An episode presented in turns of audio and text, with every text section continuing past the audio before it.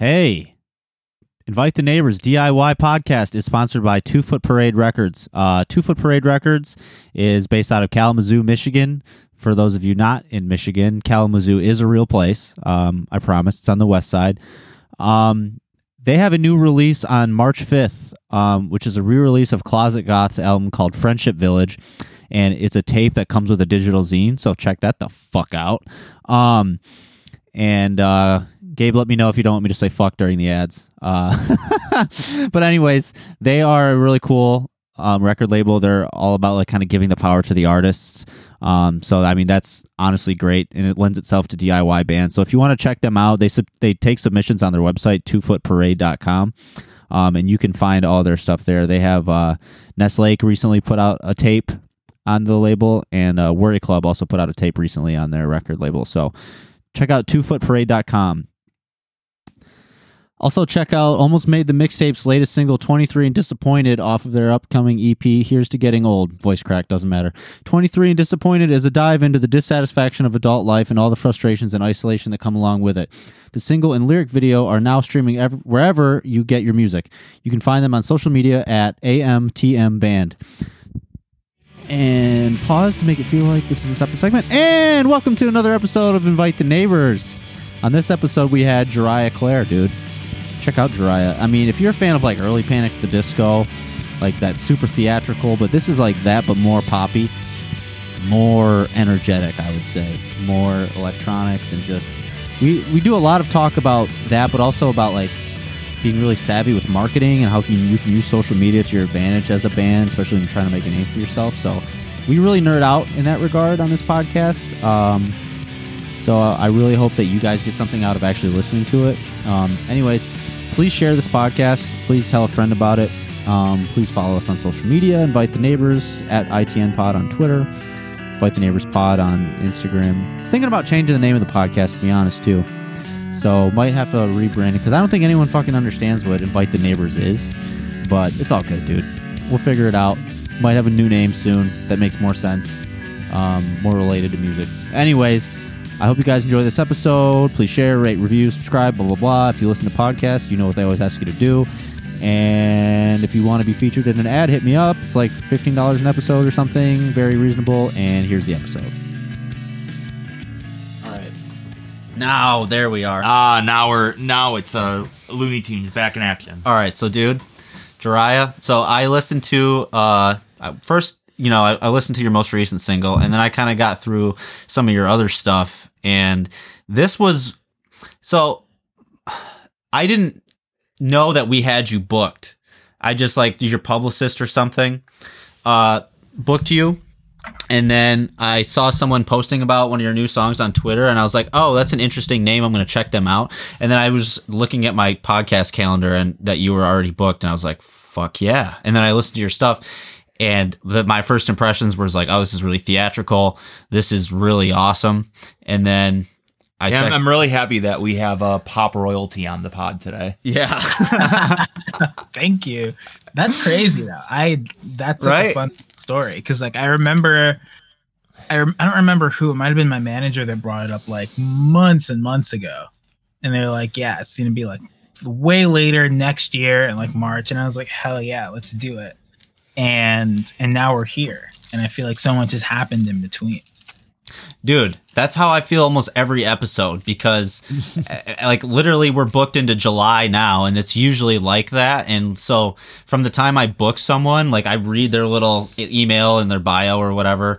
And then i i honestly like honestly stopped doing that because it's usually like three four five months between the time i book it and the time i do it so it's i like to just be surprised now so like a couple days before someone's on i'll just look into them and figure out who's going to be on next I can't believe that you would pull back the curtain on the process like this, I know. Anyone can start a podcast. making us sound like amateurs. no, I mean, really, it's just it's just a testament to like how many cool people come on, you know, and and how um we're starting to get guests that like other people like in my direct friend group were talking about. Like my buddy Connor from the the Summit Shack was posting about like one of your new songs, and I was like, oh, let me check them out. And then you were already booked. I was like, dude, this is awesome. Uh, I love that. but yeah, yeah. Um. Damn, I miss Connor. Yeah. Yeah. that house. But I want to ask you. We we do ask actual questions. So um. Do I'm curious about like Benny and I are both musicians. I don't know if they made that clear. Um. But like the whole premise of this podcast is we're musicians. We like to talk to other people in like DIY or, or you know music scene or whatever. Just kind of relating experiences and like talking process, talking bullshit. You know, a little bit of both. Um, yeah, yeah, it's been fun. It's fun. We don't like try to structure the interviews because then I would not want to do it and I wouldn't do it. Um, but I'm curious. The first thing that I wanted to know when I listened to your stuff is like, what is your songwriting process, or like, what gets you into the headspace to be like that theatrical type of singer? You know what I mean? Like that's Like it's very maximalist. If I Yeah. can use a word to describe. Yeah, exactly. And like, kind of what? How do you get yourself in that space, or does it just kind of happen organically, and then you rec- recognize like, oh, I better write something? How does that kind of work for you? Let me see. Well, first of all, that's my favorite word to use to describe my music, maximalist. I love that. Um, but um, I mean it. I mean it with all of the heart and sincerity and positive vibes in me. Yeah, yeah, I think it. I think that kind of sums it up, really. Um, but yeah, I mean, how do I get like in the mindset? I think it's just sort of. It feels like a part of me. I mean, I'm just a very theatrical person. I think. I mean, I don't know. I'm not. I guess like super outwardly like you know that way in real life but like i feel it i feel that way on the inside and i feel like my music is just like i guess this channel for me to sort of take whatever like crazy ideas or like i don't know musical impulses and just throw them out especially performance wise i think that's something i've always been inspired by like in other you know vocalists and stuff like that seeing like these big performances you know i'm from new york. Um you know obviously broadway is like a big thing here. I feel like that's just like embedded in me at this point. So i'm always looking for it in other people's music and i think it's just kind of become a part of the way i i approach it. Yeah, I can definitely, uh, you know, empathize with that to a, to an extent. Like, not so much in like the music I write, but in the stuff that I uh, like appreciate. Like bands I love. Like I loved Panic at the Disco's first record. You know, when I was in high school, I was like one of those kids who was like on that shit from day one. And then, you know, the Dear Hunter is another band that I think of. It's like very like every record is like a, almost like theater piece. You know what I mean? Like Forgive Durden. Forgive Durden, another one. Yeah, but, you know, I got into them, I will say, before the Razia Shadow thing, and I was kind of turned off by Razia Shadow. Ah, I quit. It, it's it was good, but compared to Wonderland, dude, I'm sorry. If, if anyone thinks Forgive Durden is okay, or th- because they are, Razia Shadow is all you know, listen to Wonderland and and understand why Razia Shadow was such a disappointment. But that's all that's that's that's really interesting because I remember like earlier, like this year or last year, somebody who had heard my music was like, "You should check out Razia Shadow," and I did. I had never heard of Forgive Durden, and I was like, "This is awesome. This is sick. I'm gonna try and get into them." And they were like, "Ah, it's not really worth it. I feel like this is the only good one." So I, I never did. Oh my god. Brian. Dude, Wonderland is the shit. It's the shit. Yeah, but it's not as good as Razia's Shadow. Oh, it is. See, this is going to be our first like beef between you and I on Oh, the podcast God. because I will not stand. Have you heard the song with Max Bemis? Yeah, I have. I have. Dude, Have you heard the song with a dude from Oh. Saves the Day who I can't think of his Chris name right Conley? now. yeah. yeah. Yeah, I mean, I've heard it all. I have it. I have it. It's a. It's really. I mean, it's good. I like it. I was not a Razia Shadow hater. Just good. it. Yeah, but Wonderland is a masterpiece. Oh, it's, ano- no, it's, another no King of. Limbs. It's no King of Limbs. but okay, Well, we're now gonna I'm gonna save have that. to dive in. I'm gonna have to see what's up. Yeah. No, dude, it's okay. So I'll just say Wonderland, and then I'll ask you about your band. This is how the podcast goes, by the way. It's, all right, my ADD can't be stopped. It, Wonderland is like it's it's a concept record, and it's without the theater elements of it, but the lyrics are ten times better. Like the story is more metaphorical. It's it's it's less ham like t- like um hammer and nail. It's like re- less in your face about Yeah, it. Like it's it's more poetry. Yeah, it's more poetic rather than just rhyming. That I think Razia Shadow just rhymes a lot of times. And uh, I mean, not to say that there aren't like good lines in it and stuff, but just Wonderland front to back is just like an artistic masterpiece, I think, for for what that genre is, anyways. And then when I got Razia Shadow, I was like, you know, it w- it was okay, but it's it's clearly trying to be more of a play than a, like a record, and you know that's I think from the terms of just like actual musicianship, all that stuff. Yeah, Wonderland's where it's at. Benny, we'll talk. We'll talk some other time. I, I, I, I, was gonna say, Jariah, this is our dynamic. Our podcast is literally just uh what if so, what if one what if a man with ADD and a they them with OCD, like legitimately for both of us, started a podcast. and then we had sweet musicians come on to talk about how shitty Greta Van Fleet is and how awesome Radiohead is. That's pretty much I all love we do. it. This seems like a really great time. I'm glad glad to be part of this little thing that's happening. Yeah, dude. oh, this happens- this podcast found its wings when I came on as. Yeah, yeah. This happens about one or two times a week. So we're we're actually really glad to have you though because I uh you know, I I like a lot of the bands that come on here musically. I mean, I've liked them all personally to be honest, but like musically, you know, sometimes naturally taste wise other people jump out at you more than others. And like I was excited to have you because I like genuinely was like bumping your shit. Benny and I were listening to it the other day. Like we would listen to this anyways you know? And so that's why i was stoked to like talk to you about all this stuff. And the next thing that i was kind of wondering was i noticed that you had uh it looked like you had a couple different like singles or it looked like you were favoring like the shorter releases. And we've talked a lot about like how that's like a strategy now. And it makes sense given the way people consume art and music and things like that so i was just curious kind of like what your philosophy is towards like the length of releases and if like your plan is to keep that up or if you have any like full length stuff that you can talk about or where are you at with that stuff Oh, yeah, for sure. I love talking strategy. It's fun stuff. um, but Oh, you and you and Brian would get along well. mm-hmm. Yeah, I think it's re- it's really interesting because there's there's so many like layers behind like how you release something. I feel like it's just as important as the thing itself, you know. But yeah. um, yeah. So recently we have been doing um, let's see. So there's the full the first full length that was in 2018, and things were pretty quiet after that until last year. Um, and that was when we released um, to Mend the Sun, which is like a six song EP, I think, and then just a bunch of singles for the rest of the year. I think there were like four, five singles, maybe four. yeah i thought i saw a bunch on there There were a couple, but yeah, basically, um, I started writing like the next full length that still isn't out.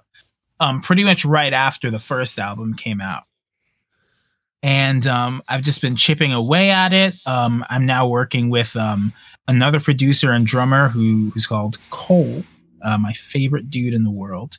And um, he's been involved in all the stuff we did last year and you know basically as we were sort of building out this album and i'm i'm still writing and figuring everything out i was like i don't want to like wait another like however many years and you know to finish this thing i'd like to and also i i don't really feel like especially last year you know we had a pretty like tiny audience i think when before before the last ep came out we had like 50 monthly listeners or something like that and I was like, I just I don't want to pour my soul into this album and release it to nobody, you know. yeah And you know, I'm not under any delusion that I'm going to just release it and it's going to become the biggest thing in the world.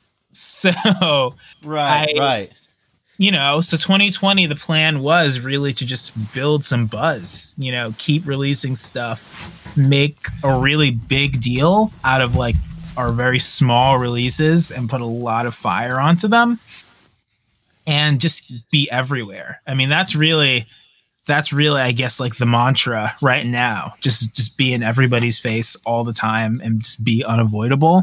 And I feel like Yeah. singles are just the way to go. And it feels like it's you know, it's slowly been building some traction. And you know, the idea is that when we release this record, all of this is just part of the record release like strategy. So that you know once it's done and we're ready to get to it, you know, we'll have somebody to give it to.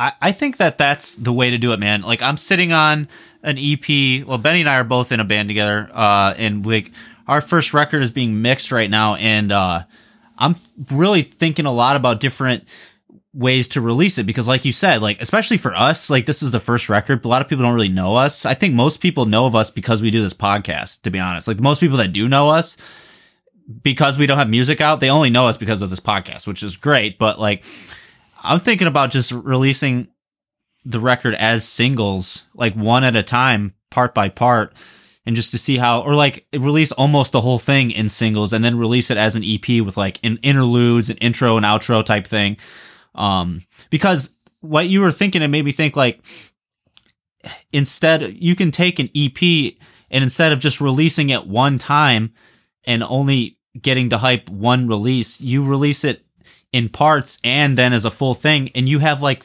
five or six releases of the same thing. It's like you repurposed 25 minutes of music into five or six releases instead, and that you all promote independently and they all kind of work towards the final thing rather than just like, okay, here's the record, it's out, and now I'm just gonna push. Yeah, that's kind thing. of like stretching out like the, for lack of a better term, hype and promotion behind it. yeah, over the course of like a while over the course of like the three or four months that you're dropping stuff from it instead of like oh here's the single it's out in three weeks and then you release the whole thing and then it's just like how do you keep that momentum you know what i mean right. Yeah, that's really it. It's like it's momentum. And you know, I think every single time you release something, that's just another time that you're you're kind of your name is going around and you're getting in front of new people.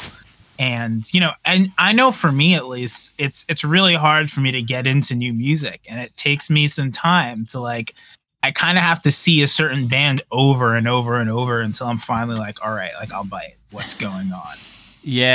yeah, yeah it's it, you know the focus is trying to recreate that experience for for other people Yeah, I think that's. I'm really glad that we brought this up and we're talking about this because it's kind of solidifying these thoughts as I'm thinking about them as you're talking about them. Like, what am I going to do with my own stuff? And I think you're absolutely right. And that kind of got me thinking too about like, you know, when you said like I need to be, you know, confronted with a band over and over and over before you finally bite. That's exactly my experience, even if I'm not consciously aware of it all the time. And I think you know, in terms of like Instagram promotions, like you, you know, you're scrolling and then you just randomly, if you see a band that even pays for a promotion, that even says something. That even gets your attention.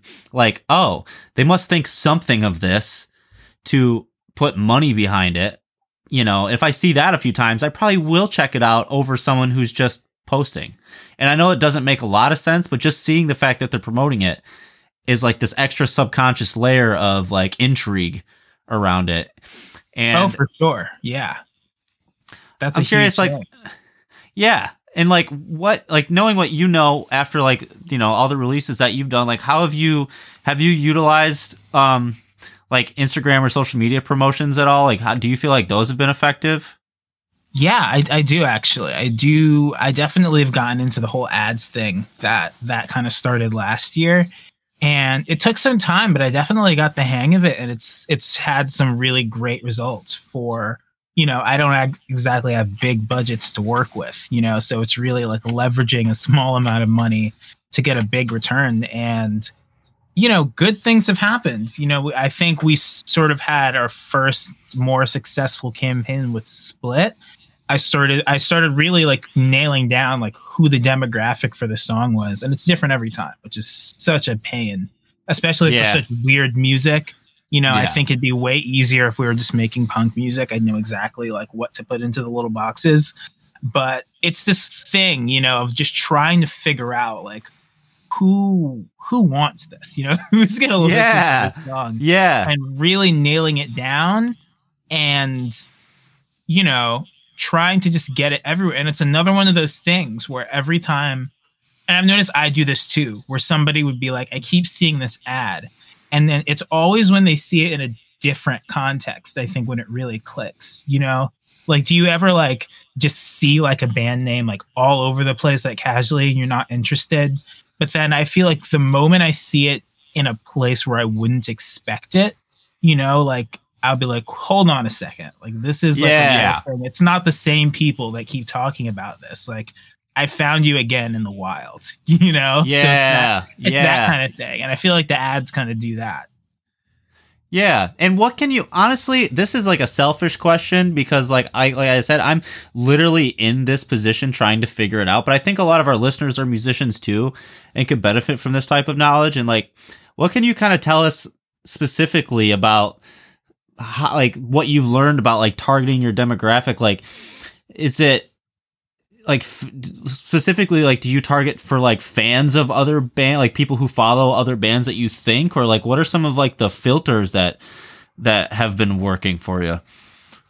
Um yeah, so it's yeah, primarily I'd say I go it's it's a whole complicated thing, but I mean I can get into it if you want. Like if Ab- I'm dude, always down. Let's go for if it. If you don't mind like th- we're nerds like this is the type of shit like i straight up want to know Yeah. so if you don't care like if you don't mind Oh, I'm so down because I feel Oh, like let's it's do just such useful information to have. you know, Exactly, and dude. Pretty That's much what- anybody can do it. So yeah that's what this is about okay, so here's here's the situation, right? You know, for starting, the main thing I target is people that are fans of certain bands, right? So you you go through the Facebook ad manager and you mainly are able to target larger artists, which you know, of course, makes sense. So a lot of the times I'll you know I'll go for bands like Panic at the Disco or My Chemical Romance, or if I'm doing something that's you know I guess borrowing from other niches, I might include an artist there. You know, I try to get some artists um because i'm working with such a small budget usually i'm i'm usually targeting one streaming platform which is usually just spotify because majority of people are on there. It just makes sense. Yeah. Um you know it kind of feels like i just kind of be throwing more money into the void if i'm trying to target everywhere. And you know i think it's definitely usually advisable to to put most of your energy into one place and really hyper focus on it so yeah. yeah so there's that aspect. So it'll usually be a thing where it's like target spotify users and out of those spotify users target fans of xyz blah blah blah.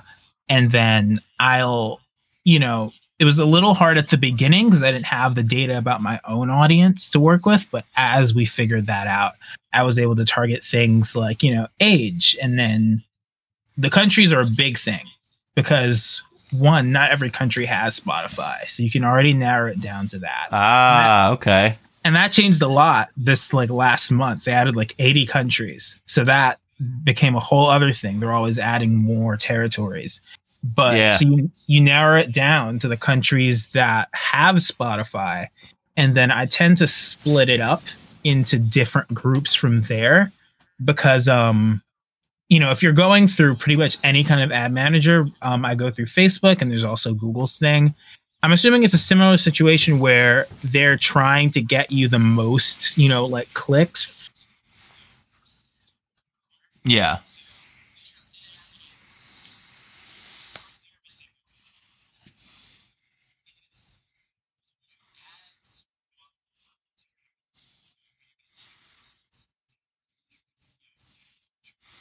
You know, per cent or per dollar. Brazil is a big one, I guess, where, you know, you're most likely going to get more results. It's just cheaper to advertise there.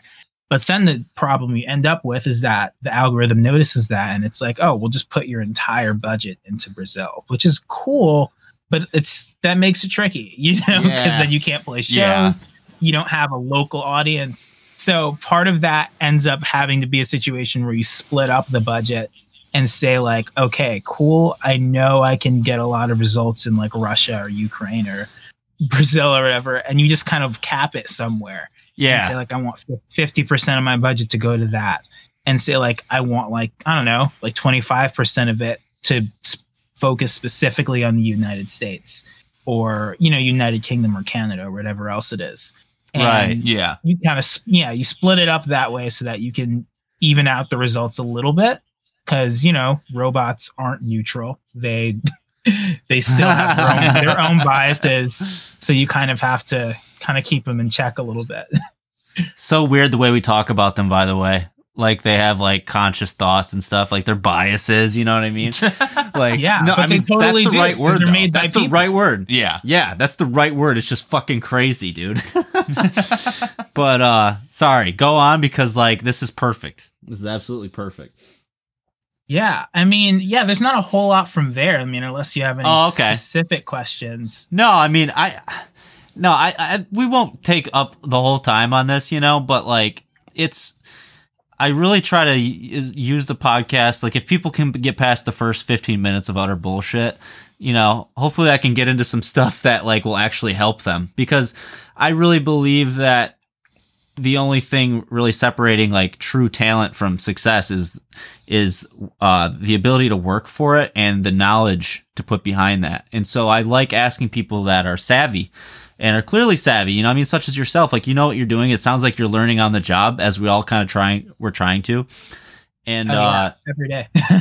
yeah, and it's something that I value that type of information a lot because like I'm trying to be a sponge and I'm trying to like borrow as many good ideas from other people as I can for my own you know for my own stuff and I think a lot of people are doing the same thing and hopefully if they listen to this podcast they can get some of that um Yeah, But I hope so because it's it's a lot of stuff to to figure out all at once, you know. But it's just like a, a gradual learning process, and I'm always finding new little things or learning stuff I'm doing wrong. So Yeah. it's it's a fun little, little journey. And now, do you um? I'll kind of jump jump ship a little bit. So, like when you're doing a, uh, you you said you started writing a new full length, and with the uh, with the theatricality of what you do, it really lends itself, I would imagine, at least to uh, to themes within the releases. Um, you know, concepts, things like that. And I'm wondering, like when when you go to write a full length, do you have a concept in mind, or do you just kind of see what happens? Um, well, so far there's always been a concept. Um, I love concept albums. I just I love the whole idea of just like That's what we love to hear. Yeah. it's it's great, and I think for me it just makes more sense for my brain, you know, because I can. I'll usually start with like this kind of framework. Like I have like this Google Sheets or whatever thing that just like list of chapters in this story. What do I want to happen? What themes am I exploring in each song? And what's the overall greater story? And then from there, I can really nail nail down. Like I can say, I, it's going to be this many songs. Each song is going to be about this thing, and I can kind of go into each thing with some intention. So sometimes, you know, there's there's like content behind the song. There's like meaning behind it before it's even been like started at all, which I think is makes it so much easier than to like write like 50 songs and, and nail it down to a couple. Yeah, that that makes sense because like I uh it's it's weird. I I like concepts, but that's a more detailed approach to it than what I've I've done. Or honestly, it's one of the more detailed ones. It sounds almost like you're writing a book. You know what I mean? Like I've uh you know it's one of those bucket list things where I'm like a stoner that says they're going to write a novel, you know what I mean? But like I've, you know, in, ta taking creative writing classes and things like that back in college, you know, they would teach you kind of how to attack something like that. And what you're describing sounds a lot like that. Like they kind of outline it, they figure out what the chapters are going to be, what each chapter is going to be about before they start writing. And it sounds like you're kind of doing that with your songs, whereas like I, um, will have like a general concept in mind, but then I just kind of start writing and just see what happens. But I think your way is probably better. you know, if you if you're, I mean, you know, I'm joking. Like it, everyone's pro has different process, but I think like if you're going for a true concept, like a true sort of uh like pinpointed thing, like this is specifically precisely what I want to be said and what I want to be um expressed, then that sounds like a good way to do it. I mean, have you ever? What about with like the singles? Like, do, does it ever feel like you kind of have freedom from that, like to just release something that's just its own thing? Yeah, that's that's another thing, but a, another reason why we started doing singles, especially going into the whole pandemic situation. Um, so okay, okay, so a big thing with why we ended up pushing back this album, the second one, for so long, is because it was originally basically about like a pandemic, much like the one we're in right now. Oh no Oh. shit! so then it happened, and I was like, ugh, like I don't want to release this now. This is- Thank you for that, though. awful. Thank you, thank you, because I don't want to hear the quarantine record oh my unless, god! unless Right? I Radiohead hate- releases it. I And then I'll like. listen. I can't stand it. Just like Dude, thank as you. soon God as it started, people being like, "I'm gonna make a movie. It's gonna be about Yeah. everybody is sick and it's post-apocalyptic." And I'm like, "Ugh." Tenacious D already did that. It's called post apocalypto. But no, like, and I think that's the only way it works as a comedy. I don't want to hear the serious. I don't want the serious version, dude. We're all living in it. Like maybe in Exactly. 15, maybe 15 years from now, I can see, uh, you know, some, you know, artsy director's take on it. But like, just you in your bedroom writing songs with an acoustic, I don't give a fuck, dude. And I, I don't mean to be that to say I stifle artistic creativity. I just don't care personally, you know? Yeah, it's just I don't know. I'd much prefer somebody just like tell their experience as it's happening right now than like try to write a fan fiction of what we're currently going through. So I was like, well, can't release the pandemic album. And honestly, I was getting kind of tired of the idea anyways. It felt like I'd hit a wall. So I was Yeah. like, okay, let's just explore some other stories throughout the year that aren't going to be like, you know, whole several year endeavors. So that ended up being the first one was Debt Collector. I was like, let's just write a thing. I was finally getting back into anime now that I, now that I had some free time. And That explains the video a little bit. Exactly. Yeah, it does. there was that. There was this next single releasing. There was change of pace, and all this stuff where I was like, "Oh my god!" Like I'm. It's so refreshing to just write these little stories. And you know, funnily enough, all of the singles, with the exception of like two of them, ended up being connected, anyways, because I just got really into this theme of like faking your death, and I I noticed that all of them were kind of leaning in that direction anyways even if not intentionally. So they they did end up being like a concept thing together but i think it was really refreshing to approach it a little differently you know and just kind of see where it where it wants to go Yeah, you know, I think it's interesting too. Like, I, in terms of like those standalone releases, kind of having like similarities conceptually. I think that a brain that is prone to pattern making and things like that. I think there's a subconscious level where that's still happening.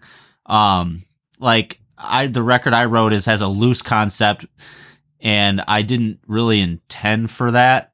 But once it was written, I kind of saw it, and then I started tying up the loose ends and tightening it up to make that concept more apparent. But I think like that, like if I were to release all of them as just singles, I think I would have the same sort of experience as you, thinking like, oh, there's actually kind of a concept here, even though they're all their own specific thing. And I think that's just a product of writing about like from your own perspective. Like if you're writing in a certain period of time, you're naturally going to be influenced by the things that happened in that time frame. You know, depending on what your style is. But I think that definitely can happen whether you intend to or not, which I think is like one of those fascinating psychological things. Yeah. yeah that's really interesting and it's also one thing i it took me a long time to like i guess come to terms with that like when i wrote my first album i was really determined to just like this is entirely fictional. I'm like completely detached from this story. And it's like that's that's just never the case. Like you can't be completely detached from something you're writing. I think it's always Yeah, because be it's an like- expression of you. Yeah, because like, and also because like, and this is kind of the experience I've had with some of the boyfriender stuff, especially scenes in Brooklyn, where it's like, hey, you can intend for all of these to be like fictional stories or like refer to yourself as like a storyteller, but all of that will always have at least some kind of bedrock in personal experience. At least from my personal observation. i think I think i lost you Yeah. We Wait. can hear you now. oh word okay wait did my sound go out Uh, I don't know. Did you hear Benny? No i like Ah, Ah! in, well, well, the middle of, in the middle of that, I, I kind of lost you. Well, basically, pretty much all I said was like a lot of like even that storytelling aspect does have some kind of bedrock or foundation in personal experience. So I feel like it's kind of really hard to like completely divorce yourself from that. Yeah.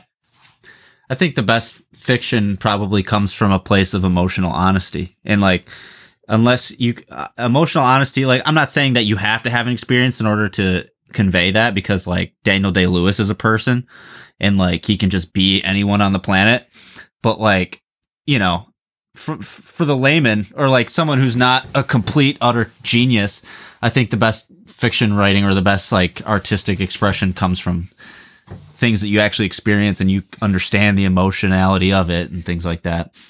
Yeah, for sure. And I think like that was it took a lot of I guess like mental navigation to figure out how I want to approach songwriting because I know I love fiction, I know I love writing stories, but then I know I also you know, it's kind of unavoidable that it'll be an expression of like me and my experiences even if I'm not writing Yeah. about them. So trying to marry those was a bit tricky and I think it was like probably when I discovered like um, when I started getting into Billie Eilish and like kind of watching their process and, and seeing what you know what Billie and Finneas do, that they talked a lot about this idea of like writing fiction that like marries reality and like you know either taking a real thing and like exaggerating it or whatever the case may be. I was like, oh, this is really interesting. Like this isn't stuff that happened, but there's like there's some truth to the songs being written, and I kind of love that approach. hear him, so you need to respond. Brian's having some technical issues right No, now. I I'm not hearing apologize. so. Oh, something's going on. Yeah. yeah, it was Something's- being weird for a second. Can you hear us now?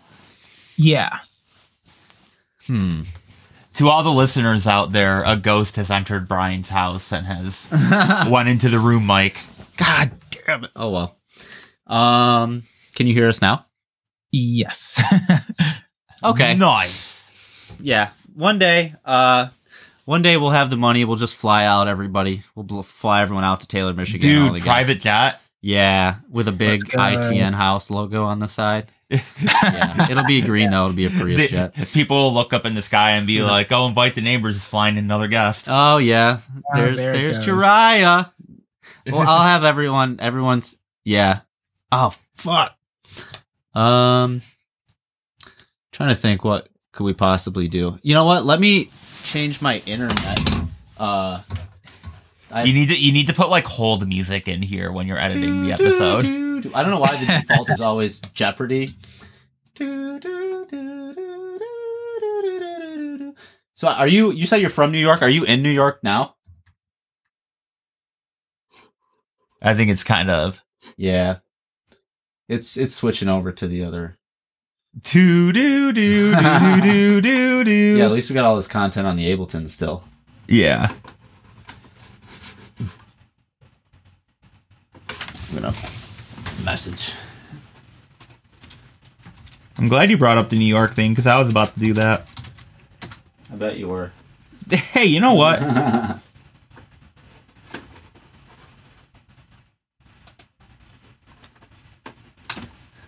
okay. Wait.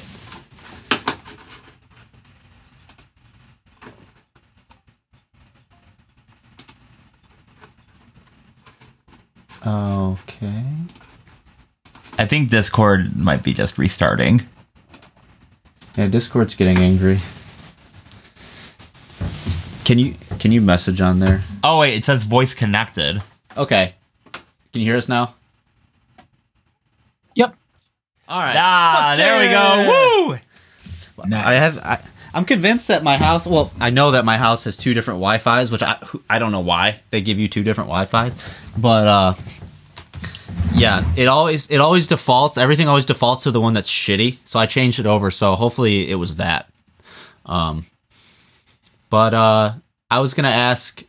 You said you're from New York. You know, Benny, just take it away. Benny's the New York expert on this podcast. The- the New York expert. Okay, whatever, Brian. Word. but but um i was kind of personally wondering how like because you live in the bronx right Yep. how does living in the bronx and just like kind of new york in general kind of like influence your songwriting because like that's that's like it's one of those weird things where you listen to someone for the first time and then you're just like oh i can tell where they're from Charly Bliss was that for me. Like the Young Enough album, like they're from fucking New York, and I saw the way they dressed, like they're from New York.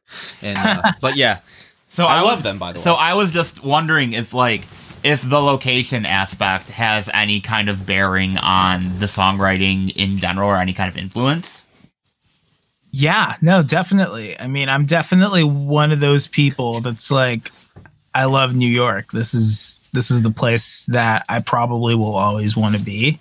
Um, I just feel very connected to the city as a whole, especially the Bronx. But um, yeah, I'd say like, yeah, specifically the Bronx had a huge impact on like my musical tastes growing up. Yeah. Um, you know, I mean, just like a lot of like reggaeton and a lot of hip hop and a lot of salsa and you know, just stuff you hear people playing in their cars and at house parties, you know, Or just like, like, if speakers. or like if you're if you're like walking through a subway station and seeing like performers and stuff like that cuz yeah, that's the thing is I am also a big New York head even though I technically don't live there. I'm still Techni- technically they don't live there. I'm I'm still out dude, I have family out there. I'm out there all the time. You know this. yeah, yeah, yeah. yeah. So it's just like, yeah, I really, it's like you can't really get better than being there to have kind of all those influences to pull from. Cause like, kind of being from the Midwest, me and Brian, like, the cultural bedrock of music in Downriver, Michigan is like Pat, Ray's basement. Pat Ray's. Ba- no, that's an Ypsi, but oh, true. is like going to a bar and like just happening to see a Motley Crue cover band it's kind of like the scale of like, oh, this is the kind of music that we run into accidentally. Yeah. Out there, it's just like, like my Airbnb last time I was there a few weeks ago was like two blocks away from Union Square, and it was just like.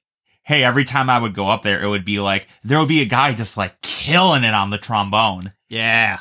Yeah. like just shit like that and it's just like that's always just like and then you would then you could like oh you could go into like the station and like you you'll see like people just playing like one person's playing an acoustic guitar and one person's playing the pan flute with like the coffee can in front of them for tips like kind of like i don't know i just really love it's a very musical city It is from dude. my general observation And if I might interject here, I think like I've only been to New York uh twice in my life and uh I fucking love it though.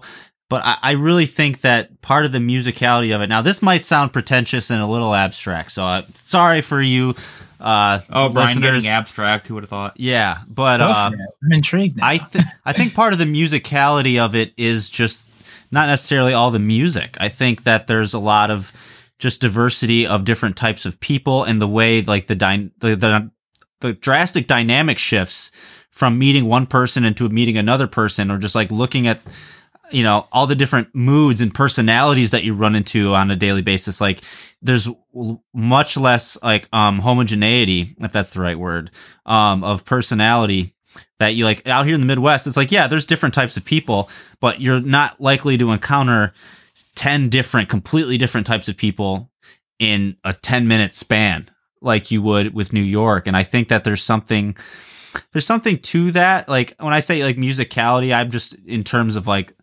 dynamic shifts and mood shifts and tonal shifts and things like that there's so much of that yeah Yes, exactly. I feel that so much. And the big thing I think that separates, you know, a place like New York or any major city is that it's so small, you know, and it's so many people in one place that, you know, even if you take like a neighborhood that's, you know, primarily one population or one, you know, has like a style of music, it's it's an it's like a few blocks away from the next, you know, sort of cultural circle.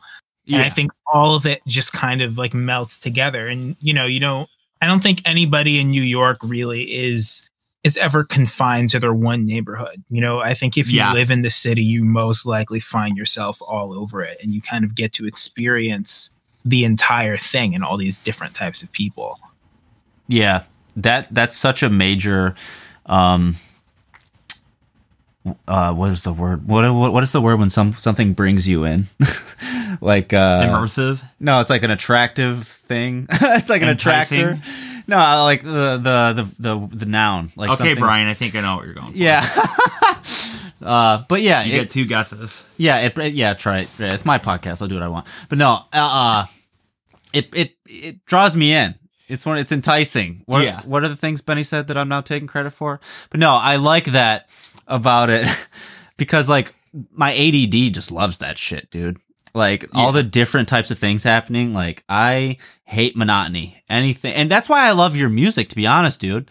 Like because it's not boring. And when I say not boring, I mean like structurally, it's there's a lot of different movements and there's a lot of movement, you know, and I I really dig that and like that's something I try to incorporate in my own writing is a lot of different parts and a lot of like trying to never repeat a single part the exact same and and still have coherence and still have um like an obvious flow to it like and I think your music definitely achieves that and uh i it's I guess a songwriting question. So like when you have that much going on, like do you structure out like an entire song in an advance with all those transitions and things like that or does it just kind of happen on the fly as you're writing?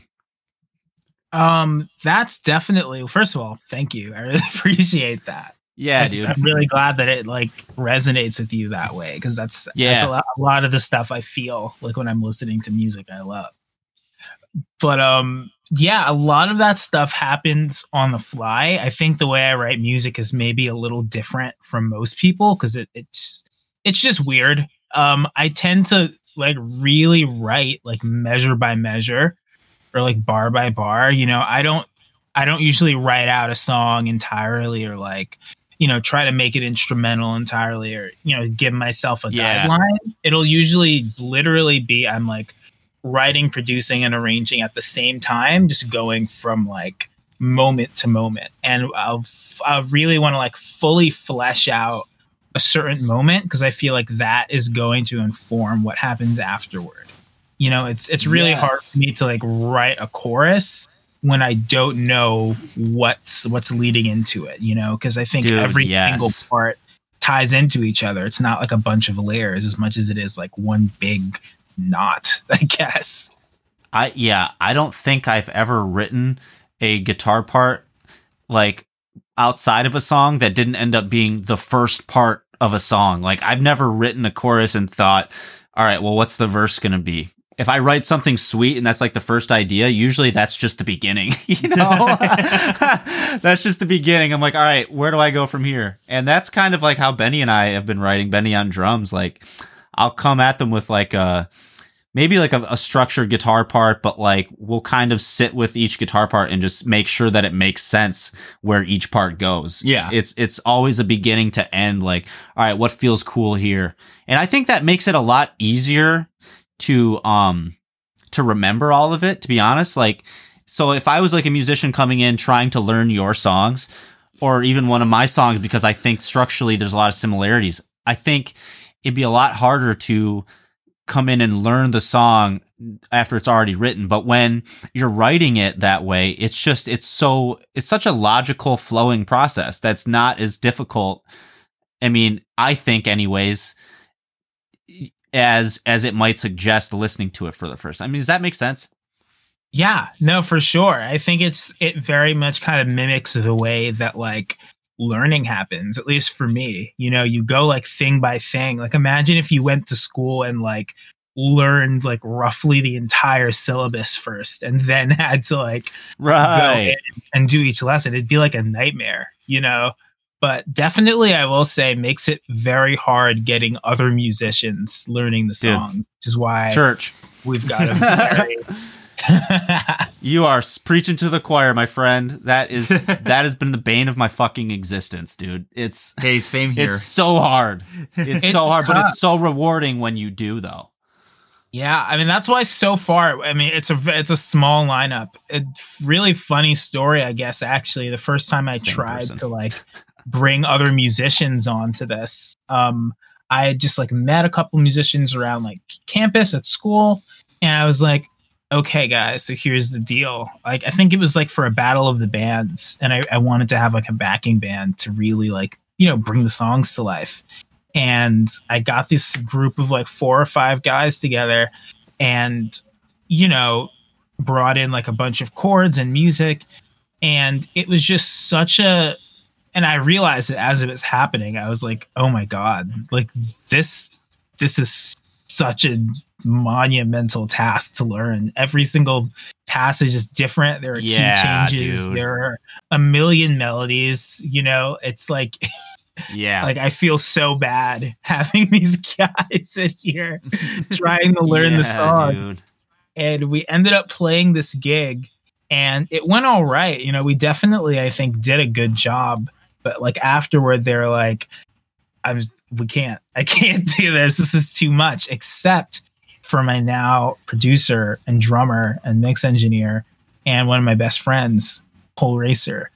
You know, we had that conversation. He was like, "Well, I'm down actually. I'm let's I want to keep keep going with this thing." And we ended up like working very closely. And I think that's kind of, you know, there's been a lot of value in that. I really love having such a small and like nimble team. And that like even extends to like you know, like we work with our manager. We don't have like a huge, like massive team behind us. And that's like, you know, I think by design of like how I like to work, which is that, you know, I love to pivot if if necessary. A lot of a lot of things change very fast. And I feel like having a band or having a huge like, you know, team of people would feel like trying to steer a ship, you know? I absolutely 100 percent completely empathize with that because it's the reason I never really had a band um, in high school or through college was because the songs I was writing were not hard to play but hard to learn. Um, you know, just like because of the massive undertaking it is to remember every minute detail of a song with six or seven movements that's five and a half minutes long with no repetition you know like none of the parts are hard to play really if like you're halfway decent. Like you don't have to be virtuosic. Like you just have to want to. Yeah. you know? Like and that's why like benny and i have been working together. Like benny was the first drummer since my friend brad who like i used to write a bunch of songs with back in the day. Well benny's the first one that like showed genuine interest in the music i was making and i think it requires someone to kind of be a fan of what you're doing to want to be a part of it it's not just like a casual jump in on bass and follow the root notes type of project and Oh my god, exactly. you I know feel that so much. And that was like a big thing when I started working with Cole. It took a lot of like very a, a lot of just discomfort and transitions to really create a good work relationship.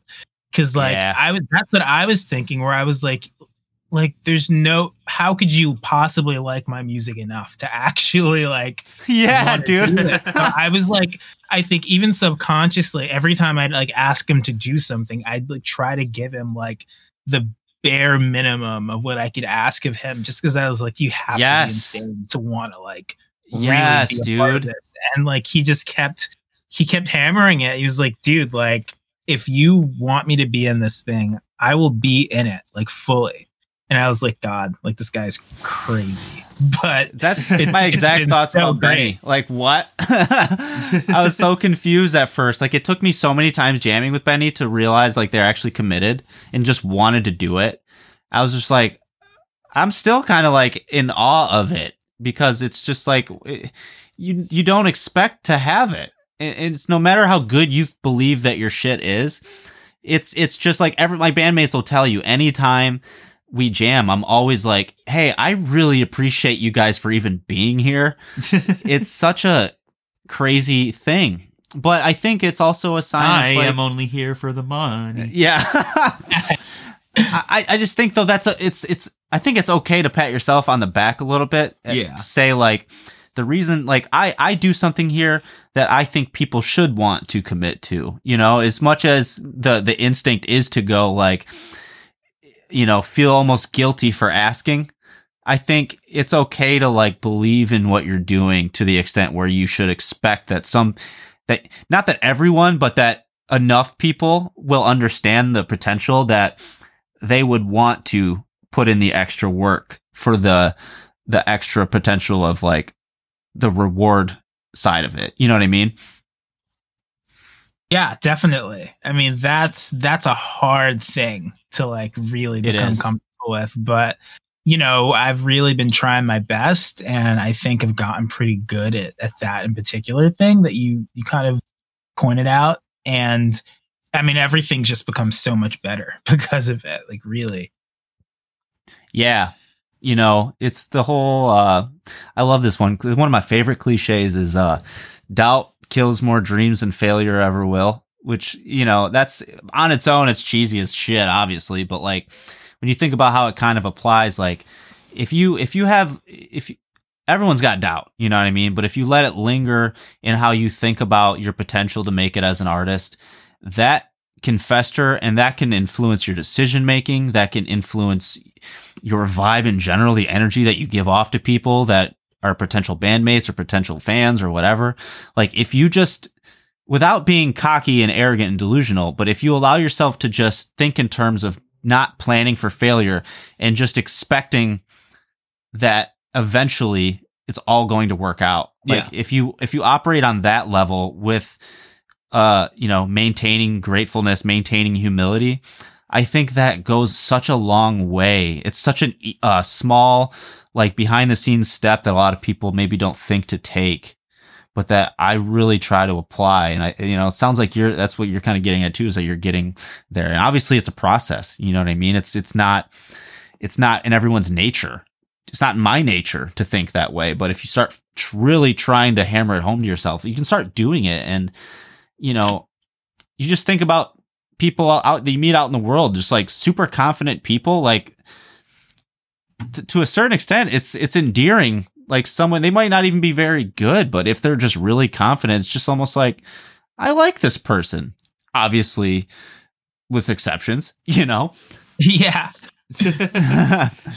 but yeah i But just think it's okay to have some belief in yourself i guess is what i'm saying I feel that, you know, and it took it took a long time. I think like I've always I think had a certain amount of confidence in the stuff that I do and at least that I I think it's good and I like it, but it felt like a whole other level to like trust that other people could like it the way that I do. You know, that's a big it's a big leap from like I believe in the thing I'm doing to like Yeah. I'm creating something that's worthy of other people's, you know, belief. And Yeah.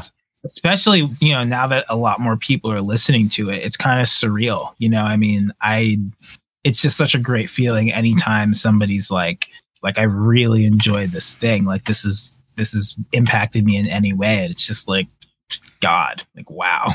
yeah and you seem like a like a pretty humble person in in a lot of ways you know and i i really genuinely hope that like you you get bigger and bigger. And i really hope that like you can maintain that sort of i hope that surreal feeling doesn't go away for you. You know what i mean? Just like i would i wish that for everybody who achieves success and uh, hopefully myself one day. Like i i hope i can maintain that that gratitude and like that feeling of what the fuck? This is awesome. Like when someone likes something that you do and like is willing to just give their time to whether it's listen to it or play it or or share it or whatever like i just think that that's really important in general you know i'm i'm getting real emo dude i'm soapboxing a lot the back half of this episode but I really feel that. I feel that a lot, though. I think that's very important, and I'm I, I like that I'm hearing you kind of say this stuff. Yeah, and I mean, I think as long as I ha- I can still get that feeling from listening to music, like it's it's always going to be surreal hearing it from other people. You know? Yeah, yeah, because yeah, you're you're a listener too. You know, you know how it feels. to oh be yeah, in love I'm with. a a- huge just fan of music. it's it's so much. I love it. now, have you uh have you done any touring and stuff like before the pandemic? Uh, not really. No, we we did a couple of shows around New York, and we're I think starting to find our feet with uh the live scene in New York. Like right as right as we were reaching you know spring of last year, and uh, you know the plan was to keep you know chipping away at that so that we could eventually do a tour like this year. And you know, obviously that's all changed. So one yeah. I was gonna say, like, I wonder if, you know, I- I mean, obviously, I don't necessarily wonder, but I wonder to the extent that this is true. Like, being in a place like New York, Los Angeles, whatever, these big markets, you can probably blow up, you know, to a, a decent amount without really having to go that far just because there's so much and there's so like there's so many different access points to the industry i guess in new york. And there's so much higher heightened visibility in places like that. Yeah. like and I, I wonder if like that has some, been something that you've noticed or if, you, if you've seen other artists have that experience around you Um, it's a little. I mean, I'll say one thing in New York is that it's um, it feels simultaneously like a really small music community and like it's overwhelmingly big. And like what I mean by that is. It, there's so many bands in such a small amount of space. Not to mention that New York attracts like the entire tri tri-state area. That it can it can be really hard and competitive trying to even get a space to play a show let alone you know get people to go to it like on any Ah. given night on any given night within 10 blocks of you there's a better show going on you know so it's, it's Yeah. already hard to do that but on the other hand it's it feels really small you know you go from place to place borough to borough and you still you run into the same people the same bands you know if you're following you know people online and you see these lineups and it's always you know you really start becoming familiar with like who is making waves in that. And i think one really inspiring part of this like this music scene in particular and i'm sure there are sort of parallel things in other other cities and other places that you'll see bands that build such an amazing like sense of community around their music like through the live scene and in person that you know you'll have bands that hardly could be considered like you know superstars but it's like they really you know you'll see you'll find musicians doing music like full time you know that you know they're not huge they just have a really good community and they have people around them kind of championing them. And that was that's a that's been a really inspiring part you know it makes it feel so much more attainable that you know you don't have to like become a number one artist like you know Right, pay your rent yeah. and you know do stuff like that it feels it feels a lot more real I I think in a lot of ways too, like that's almost. I mean, from speaking from my own preferences, like I would prefer to be that type of acclaimed or whatever. I would I would like to live the type of life where walking down the street or whatever, like maybe sometimes people would recognize you, but for the most part you're anonymous. But then when you go to your show, everyone's there because of this community that you've created around an idea, around the art, around just an energy. And I think that would be the best possible life, in my opinion. Yeah. You know, that's That would be totally amazing. fair. yeah you know, like as much as that'd be awesome to like play arenas and shit, like from like a wow, this is happening in my life type of perspective, like I don't know how community or how communal that would feel. Like I- I'm not saying it wouldn't feel fucking awesome. I just think that there's an appeal to hanging out after the show and not getting like completely bum rushed by everybody, but you like can can hang out and talk to people and you can make a decent living doing it. You know what I mean? Like and you get to see the country and the world or whatever and still live a relatively normal life where you don't have to sacrifice like your your just your freedom's a, a rough word, but like, you know, like people, you know, pe- people are like super famous. Like Lady Gaga can't go to fucking Target without someone being like, "Oh my god," you know what I mean? Like that would get annoying after a while. That would so get annoying. That's a scary thing, yeah, and it's it's weird because I I definitely feel that, but then at the same time, I know I have big ideas. You know, Oh, ever dude, since I Believe ever me. since I started wanting to play shows, I've just I've been like envisioning the perfect like arena show.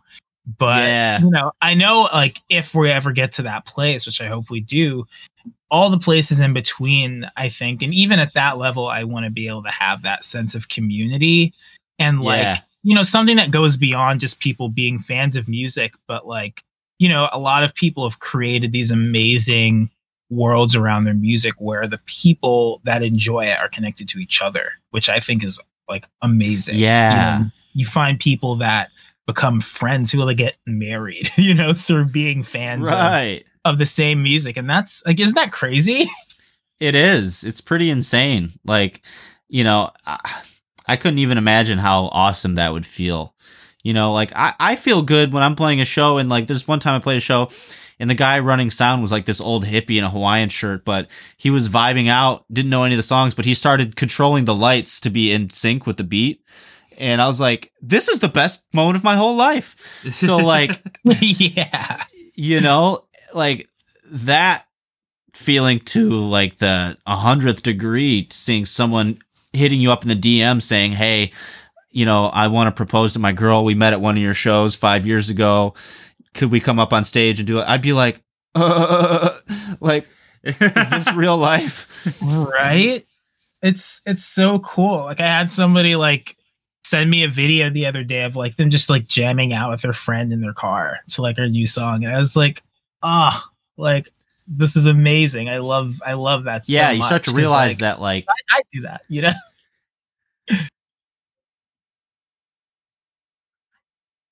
yeah, it's like Are we- when you, when you start to again? realize that other people are looking at you the way you look at Wait, am I still here?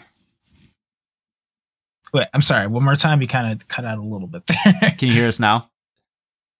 We all good now? Oh, sorry. Um, uh, but it's like, but can you hear us now? By the way. yeah yeah Okay. Um. Yeah. Okay. So yeah, I think it's when you start to realize that some people are looking at you the way you look at people you look up to, or like like artists that you admire. It's like they there's this certain level. Just liking someone's shit adds this layer of like intrigue and almost like mystery to them, where they're this heightened figure. You know, even though they're just a normal person living their life. But then you realize people start to look at you that way, and it's just like, what the fuck? you just want to be like, hey, I'm just a guy, you know, like it's all good, like, but it's so cool. I, I, I, I on a limited basis know what you're talking about from like people DMing about the podcast and stuff, but that's another level. Someone sending you a video of like jamming your song, like, what the fuck? That's so awesome. Right.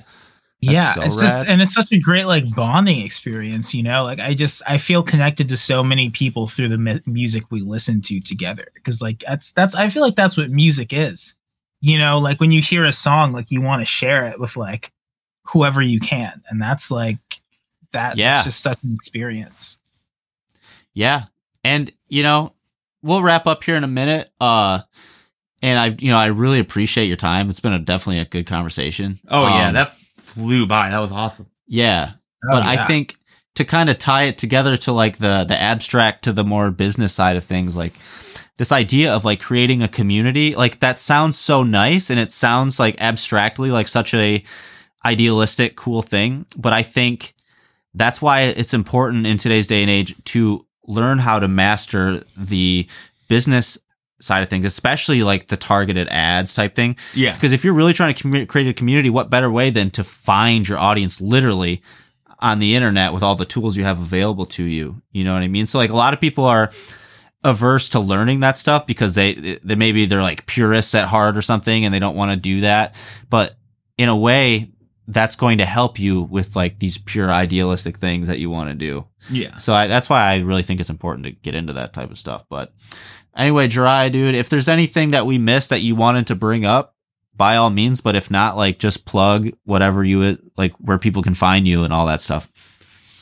yeah no i mean this this was a great conversation i feel like we talked about a lot of good stuff i don't have anything that i feel like we missed so hell yeah. um yeah i mean if anybody wants to find me um i'm on the internet everywhere just at Jariah Claire um except for TikTok I think that one's just at Jariah with like an underscore or something like that. And um we just released a new song. It's called Debt Collector.